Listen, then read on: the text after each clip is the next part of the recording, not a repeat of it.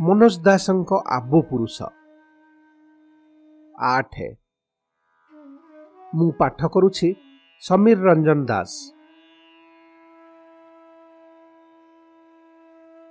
ଗୋଟାଏ ଅତିକାୟ କଳା ମଚମଚ ଅତ୍ୟାଧୁନିକ କାର୍ ପ୍ରାୟ ନିଶବ୍ଦରେ ଆସି ଅଟକିଲା। ଶର୍ମା ସେ ଯାଏ ଦୂତାବାସର ଅପସୂର୍ଯ୍ୟମାଣ ପ୍ରୌଢ଼ଙ୍କ ଆଡ଼କୁ ଅନାଇ ହତଭାଗିନୀ ଭାରତବର୍ଷ କଥା ଚିନ୍ତା କରୁଥିଲେ। କାର୍ ଭିତରୁ ତିନି ଜଣ ଯୁବକ ବାହାରି ଆସିଲେ।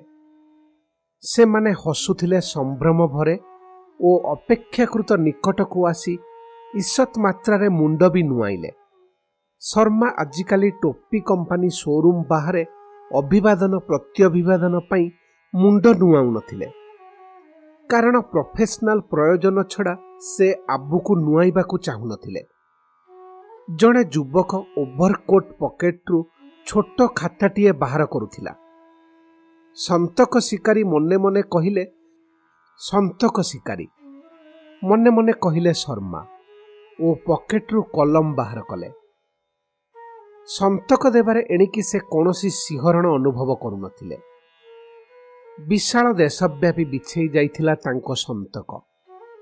ଶର୍ମା ଯୁବକ ହାତରୁ ଖାତାଟି ଗ୍ରହଣ କରି ଦସ୍ତଖତ ଦେବାକୁ ଆରମ୍ଭ କରୁଥିଲେ ଇତିମଧ୍ୟରେ କାର୍ଟି ଦ୍ୱାର ପାଖକୁ ଲାଗି ଆସିଥିଲା। ଇସତ୍ ବିରକ୍ତ ହୋଇ ସେ ଆଡ଼କୁ ଅନାଇଲେ କିନ୍ତୁ ବହଳ ସନ୍ଧ୍ୟାରେ ତା ମୁହଁ ଦେଖାଗଲା ନାହିଁ। ହଠାତ୍ ସବୁ ଓଲଟପାଲଟ ହୋଇଗଲା। କିଛି ବୁଝିପାରିବା ପୂର୍ବରୁ ସେ ନିଜ ମୁହଁ ଓ ନାକ ଉପରେ ଅନୁଭବ କଲେ ଏକ ଇସ୍ପାତ ଶକ୍ତ ପାପୁଲି ତଥା ଆବୁ ଉପରେ ଏକ ନରମ ପ୍ୟାଡ୍। ଆଖି ପିଛୁଳାକେ ସିଏ ବୁଜୁଳାଟିଏ ବନି ଥୁଆ ହେଲେ କାର୍ ଭିତରେ। ଇସ୍ପାତ ପାପୁଲି ସେମିତି ମୁହଁକୁ ଜାବୁଡ଼ି ଧରିଥାଏ ଓ ଆବୁକୁ ଧରିଥାଏ ନରମ ପ୍ୟାଡ୍। କାର୍ ଛୁଟିବାକୁ ଆରମ୍ଭ କରିଦେଲା। ଇସ୍ପାତ ପାପୁଲି କିଛି ସମୟ ପରେ ଅପସରିଗଲା।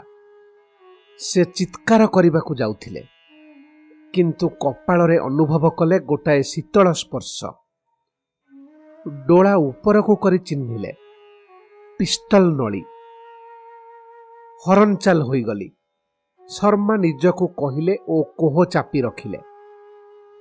କେତେ ସମୟ ପରେ କେଜାଣି ମୃଦୁ ଆଲୋକ ପ୍ଲାବିତ ଏକ ଦୁଇତଳ କକ୍ଷରେ ଶର୍ମାଙ୍କୁ ଶୁଆଇ ଦିଆଗଲା। ଯୁବକ ତିନି ଜଣଙ୍କ ବ୍ୟବହାର ମୋଟେ ରୁକ୍ଷ ନଥିଲା। ମିଷ୍ଟର ଶର୍ମା ଆମେ ବଡ଼ ଦୁଃଖିତ। ସମ୍ପୂର୍ଣ୍ଣ ଆପଣଙ୍କୁ ଚୋରି କରିବା ଆମ ଉଦ୍ଦେଶ୍ୟ ନଥିଲା। ଆମର କାମ୍ୟ କେବଳ ମାତ୍ର ଆପଣଙ୍କର ଅଜବ ଆବୁ। କିନ୍ତୁ ସେଇଟିକୁ ତରବରରେ ଲୁଣ୍ଠନ କରିଥିଲେ ଆପଣଙ୍କ ଜୀବନ ବିପନ୍ନ ହୋଇଥାନ୍ତା। ଏଠାରେ ସୁଯୋଗ୍ୟ ଡାକ୍ତରଙ୍କ ଦ୍ୱାରା ସେ କାର୍ଯ୍ୟଟି ସମ୍ପାଦିତ ହେବ। ଆପଣ ସ୍ୱୟଂ ବାହାରିଯିବେ। ଆମ ପାଖରେ ରହିଯିବ କେବଳ ଆବୁଟି। ଶର୍ମାଙ୍କ ଆଖିରେ ପାଣି ଟଳମଳ ହେଉଥିଲା। ସେ ଭଗ୍ନ କଣ୍ଠରେ କହିଲେ ଆବୁ କଟାଇବା ଉଦ୍ଦେଶ୍ୟରେ ହିଁ ମୁଁ ଏ ଦେଶକୁ ଆସିଥିଲି। କିନ୍ତୁ ଆପଣମାନେ କେଉଁ ଦାତବ୍ୟ ଚିକିତ୍ସାଳୟର ଅତି ଉତ୍ସାହୀ ସେବକ ବୃନ୍ଦ ସେ କଥା ତ ମୁଁ ବୁଝିପାରୁନାହିଁ। ନେତୃସ୍ଥାନୀୟ ଯୁବକ କହିଲେ ଆପଣ ଏଯାଏ ଆମର ଶତ୍ରୁ ହୋଇନାହାନ୍ତି। ଆପଣଙ୍କ ପାଖରେ ତେଣୁ ଲୁଚାଇବାର କିଛି ନାହିଁ। ମିଷ୍ଟର ଶର୍ମା ଆମେ ଅନ୍ୟତମ ସଭାପତି ପଦ ପ୍ରାର୍ଥୀ ମିଷ୍ଟର ଡମ୍ବାର୍ଡଙ୍କ ପକ୍ଷର ଲୋକ। ହାଏନା ଆପଣଙ୍କ ଆବୁକୁ ବ୍ୟବହାର କରି ଡମ୍ବାର୍ଡଙ୍କୁ ଥଟ୍ଟା କରିବାର ଯେଉଁ ଯୋଜନା କରିଛି ସେତକ ଭଣ୍ଡୁର କରିବା ଆମର ଲକ୍ଷ୍ୟ। ବିଶ୍ୱାସ କରନ୍ତୁ ମିଷ୍ଟର ଶର୍ମା ହାଏନା ଲୋକଟା ଗୋଟାଏ ପାଷଣ୍ଡ। ତା କାମରେ ଲାଗିବା ପାଇଁ ଯେ ଭଗବାନ ଆପଣଙ୍କୁ ଏଭଳି ସମୃଦ୍ଧଶାଳୀ ଆବୁ ଦେଇନଥିଲେ ଏ ବିଷୟରେ ଆମେ ନିଃସନ୍ଦେହ। ତେଣୁ ଆବୁଟି ଆମେ କାଟି ନେବୁ। ଶର୍ମା କାନ୍ଦି ପକାଇଲେ ମୋତେ ଛାଡ଼ି ଦିଅନ୍ତୁ। ମୁଁ ଏଣିକି ଛଞ୍ଚାଣ ଟୋପିକୁ ନେଇ ସନ୍ତୁଷ୍ଟ ରହିବି। ପ୍ରତିଶ୍ରୁତି ଦେଉଛି। ନିର୍ବାଚନ ପ୍ରଚାର ସହ ସମସ୍ତ ସମ୍ପର୍କ ଛିନ୍ନ କରିଦେବି।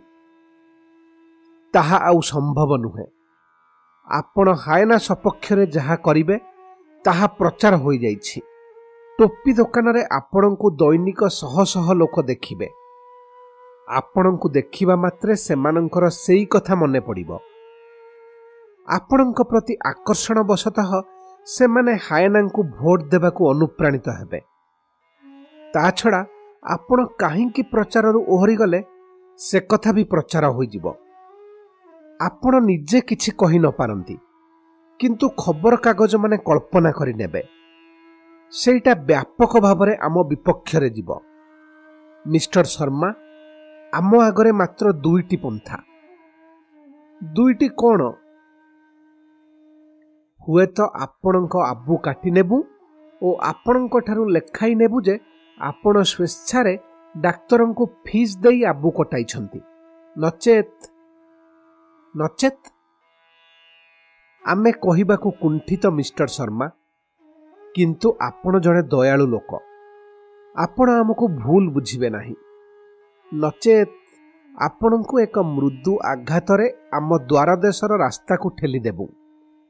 ଗାଡ଼ିଟାଏ ପ୍ରସ୍ତୁତ ହୋଇ ମାଡ଼ି ଆସୁଥିବ। ମନେ ହେବ ଏକ୍ସିଡେଣ୍ଟରେ ଆପଣଙ୍କ ଆବୁର ମାନେ ପୁରା ଆପଣଙ୍କର ଅକାଳ ମୃତ୍ୟୁ ହୋଇଛି। ହାୟ ଭଗବାନ!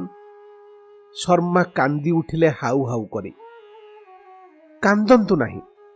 ରୁମାଲରେ ଶର୍ମାଜୀଙ୍କ ଆଖି ପୋଛିଦେଲେ ଜଣେ ଯୁବକ ଓ ପରେ ପରେ ସେ ନିଜ ଆଖି ବି ପୋଛିଲେ। ଆପଣ ବ୍ୟାପାରଟିକୁ ଖେଳାଳି ସୁଲଭ ଚିତ୍ତରେ ଗ୍ରହଣ କରିବାକୁ ଚେଷ୍ଟା କରନ୍ତୁ। ଆଉ ଜଣେ ଯୁବକ ମମତା ବିଗଳିତ କଣ୍ଠରେ କହିଲେ ଶର୍ମା ସିମିତି କାନ୍ଦୁ କାନ୍ଦୁ କହିଲେ ମୁଁ ମୋ ଭାରତକୁ ଫେରିଯିବି। ଏ ପ୍ରସ୍ତାବ ମନ୍ଦ ନୁହେଁ ଜଣେ ଯୁବକ କହିଲେ ଭାରତବର୍ଷ ବହୁତ ଭଲ। ଶର୍ମା ତଥାପି କାନ୍ଦି କାନ୍ଦି କହିଲେ ଠିକ୍ ଭାରତର ବସନ୍ତ ମୁଁ ଅଙ୍ଗେ ନିଭେଇଛି ହିମାଚଳ ପାଦଦେଶରେ ଅପୂର୍ବ ରୋମାଞ୍ଚକର। ଜଣେ କହିଲେ ଆମ ସହରରେ ବି ବସନ୍ତରେ କୋକିଳ ଗୀତ ବୋଲନ୍ତି। ଶର୍ମା କୋହ ସହ କହିଲେ ହାୟ ଆମର ଏ ହତଭାଗା ମହାନଗରୀରେ ଗତ ଅର୍ଦ୍ଧ ଶତାବ୍ଦୀ ଭିତରେ କ୍ୱଚିତ୍ ଚଢ଼େଇ ରାବିଥିବେ। ବିମାନ ବନ୍ଦରର ଚତୁର୍ଦିଗସ୍ଥ ମାଇଲ ମାଇଲ ମୁଲକର ତରୁଲତାଙ୍କୁ ନିର୍ବିହଙ୍ଗ କରିଦିଆଯାଇଛି ଭାରତରେ ମୋ ବୋଉ ଅଛନ୍ତି। ସେମିତି ବୋଉ କାହାରି ନାହାନ୍ତି। ଶର୍ମାଜୀଙ୍କ କ୍ରନ୍ଦନର ଆଉ ଏକ ପର୍ଯ୍ୟାୟ ଆରମ୍ଭ ହେଲା। ତାଙ୍କୁ ଆମ ନମସ୍କାର ଜଣାଇବେ। ଆଉ ଯଦି ଆମ ତରଫରୁ ଟିକିଏ କଷ୍ଟ କରି ତାଙ୍କ ପାଇଁ ଗୋଟାଏ ଫ୍ରକ୍ କିଣି ନେଇଯିବେ ଆମର ସାମାନ୍ୟ ଉପହାର ଆମେ ଆପଣଙ୍କ ପ୍ରତି କୃତଜ୍ଞ ରହିବୁ। ଭାରତୀୟ ବୋଉ ଜାତିର ତୁଳନା ନାହିଁ। ଏଥର ତିନି ଜଣ ଯାକ ଯୁବକ ନିଜ ନିଜ ଆଖି ପୋଛିଲେ ଓ ଶର୍ମାଜୀଙ୍କ ଆବୁରେ ହାତ ବୁଲାଇ ଦେଲେ ପରବର୍ତ୍ତୀ ଅଧଘଣ୍ଟାଏ ଭିତରେ ସେମାନେ ଶର୍ମାଙ୍କୁ ଯଥାକ୍ରମେ ମଦ୍ୟପାନୀୟ କଫି ଓ ଚାହା ଯାଚିଲେ। କିନ୍ତୁ ଶର୍ମା କେବଳ ଆଞ୍ଜୁଳାଏ ଟଫି ବ୍ୟତୀତ ଆଉ କିଛି ସ୍ପର୍ଶ କରିବାକୁ କାନ୍ଦୁ କାନ୍ଦୁ ନାସ୍ତି କଲେ ଓ ଯଥାଶୀଘ୍ର ବୋଉ ପାଖକୁ ଫେରିଯିବାର ବାସନା ବାରମ୍ବାର ବ୍ୟକ୍ତ କଲେ। ଯୁବକମାନେ ଶର୍ମାଙ୍କୁ ଏଥର ଅପେକ୍ଷାକୃତ ସିଧା ରାସ୍ତାରେ ଆଣି ତାଙ୍କ ବସାରେ ଛାଡ଼ିଦେଲେ। ଆପଣଙ୍କ ପାଥେୟ ଓ ବୋଉ ସକାଶେ ଫ୍ରକ୍ଟିଏ ବାବଦରେ ବୋଲି କହି ସେମାନେ ଶର୍ମାଙ୍କ ହାତରେ ବିଡ଼ାଏ ନୋଟ୍ ଗୁଞ୍ଜିଦେଲେ ଓ ବିନୟ କରି କହିଗଲେ ମିଷ୍ଟର ଶର୍ମା ଚବିଶ ଘଣ୍ଟା ଭିତରେ ଏ ଦେଶ ଛାଡ଼ି ଚାଲିଯିବେ। ଦୟାକରି ହାଏନାର ଗୋଏନ୍ଦାମାନେ ବଡ଼ ଚତୁର ନାନାଦି ବିଭ୍ରାଟ ଭିଆଇବେ। ପୁଣି ଆମକୁ ହସ୍ତକ୍ଷେପ କରିବାକୁ ପଡ଼ିବ ଶର୍ମା ଟଳି ଟଳି ଘର ଭିତରେ ପଶିଲେ ଓ ନୋଟ୍ ବିଡ଼ା ଖୋଲି ଗଣିଲେ। ପାଞ୍ଚ ହଜାର ଡଲାର। ସେ ଭାରତୀୟ ଦୂତାବାସକୁ ଟେଲିଫୋନ୍ କଲେ। ମୁଁ ଫେରିଯିବାକୁ ପ୍ରସ୍ତୁତ। ଚବିଶ ଘଣ୍ଟା ଭିତରେ ମୋ ପାଇଁ ବିମାନରେ ଗୋଟାଏ ସିଟ୍ ଠିକ୍ କରିଦିଅନ୍ତୁ। ଡବ୍ଲ୍ୟୁ ଡବ୍ଲ୍ୟୁ ସାନିଟାରୀବାଲାଙ୍କ ହାତରୁ ଫୋନ୍ ନେଇ ସ୍ୱୟଂ ହିଜ୍ ଏକ୍ସେଲେନ୍ସି କହିଲେ ମିଷ୍ଟର ଶର୍ମା ଆପଣଙ୍କ ବିଜ୍ଞ ସିଦ୍ଧାନ୍ତ ସକାଶେ ମୁଁ ମୋ ସରକାରଙ୍କ ତରଫରୁ ତଥା ମୋ ନିଜ ଓ ମୋ ଧର୍ମପତ୍ନୀଙ୍କ ତରଫରୁ ଅଭିନନ୍ଦନ ଜଣାଉଛି।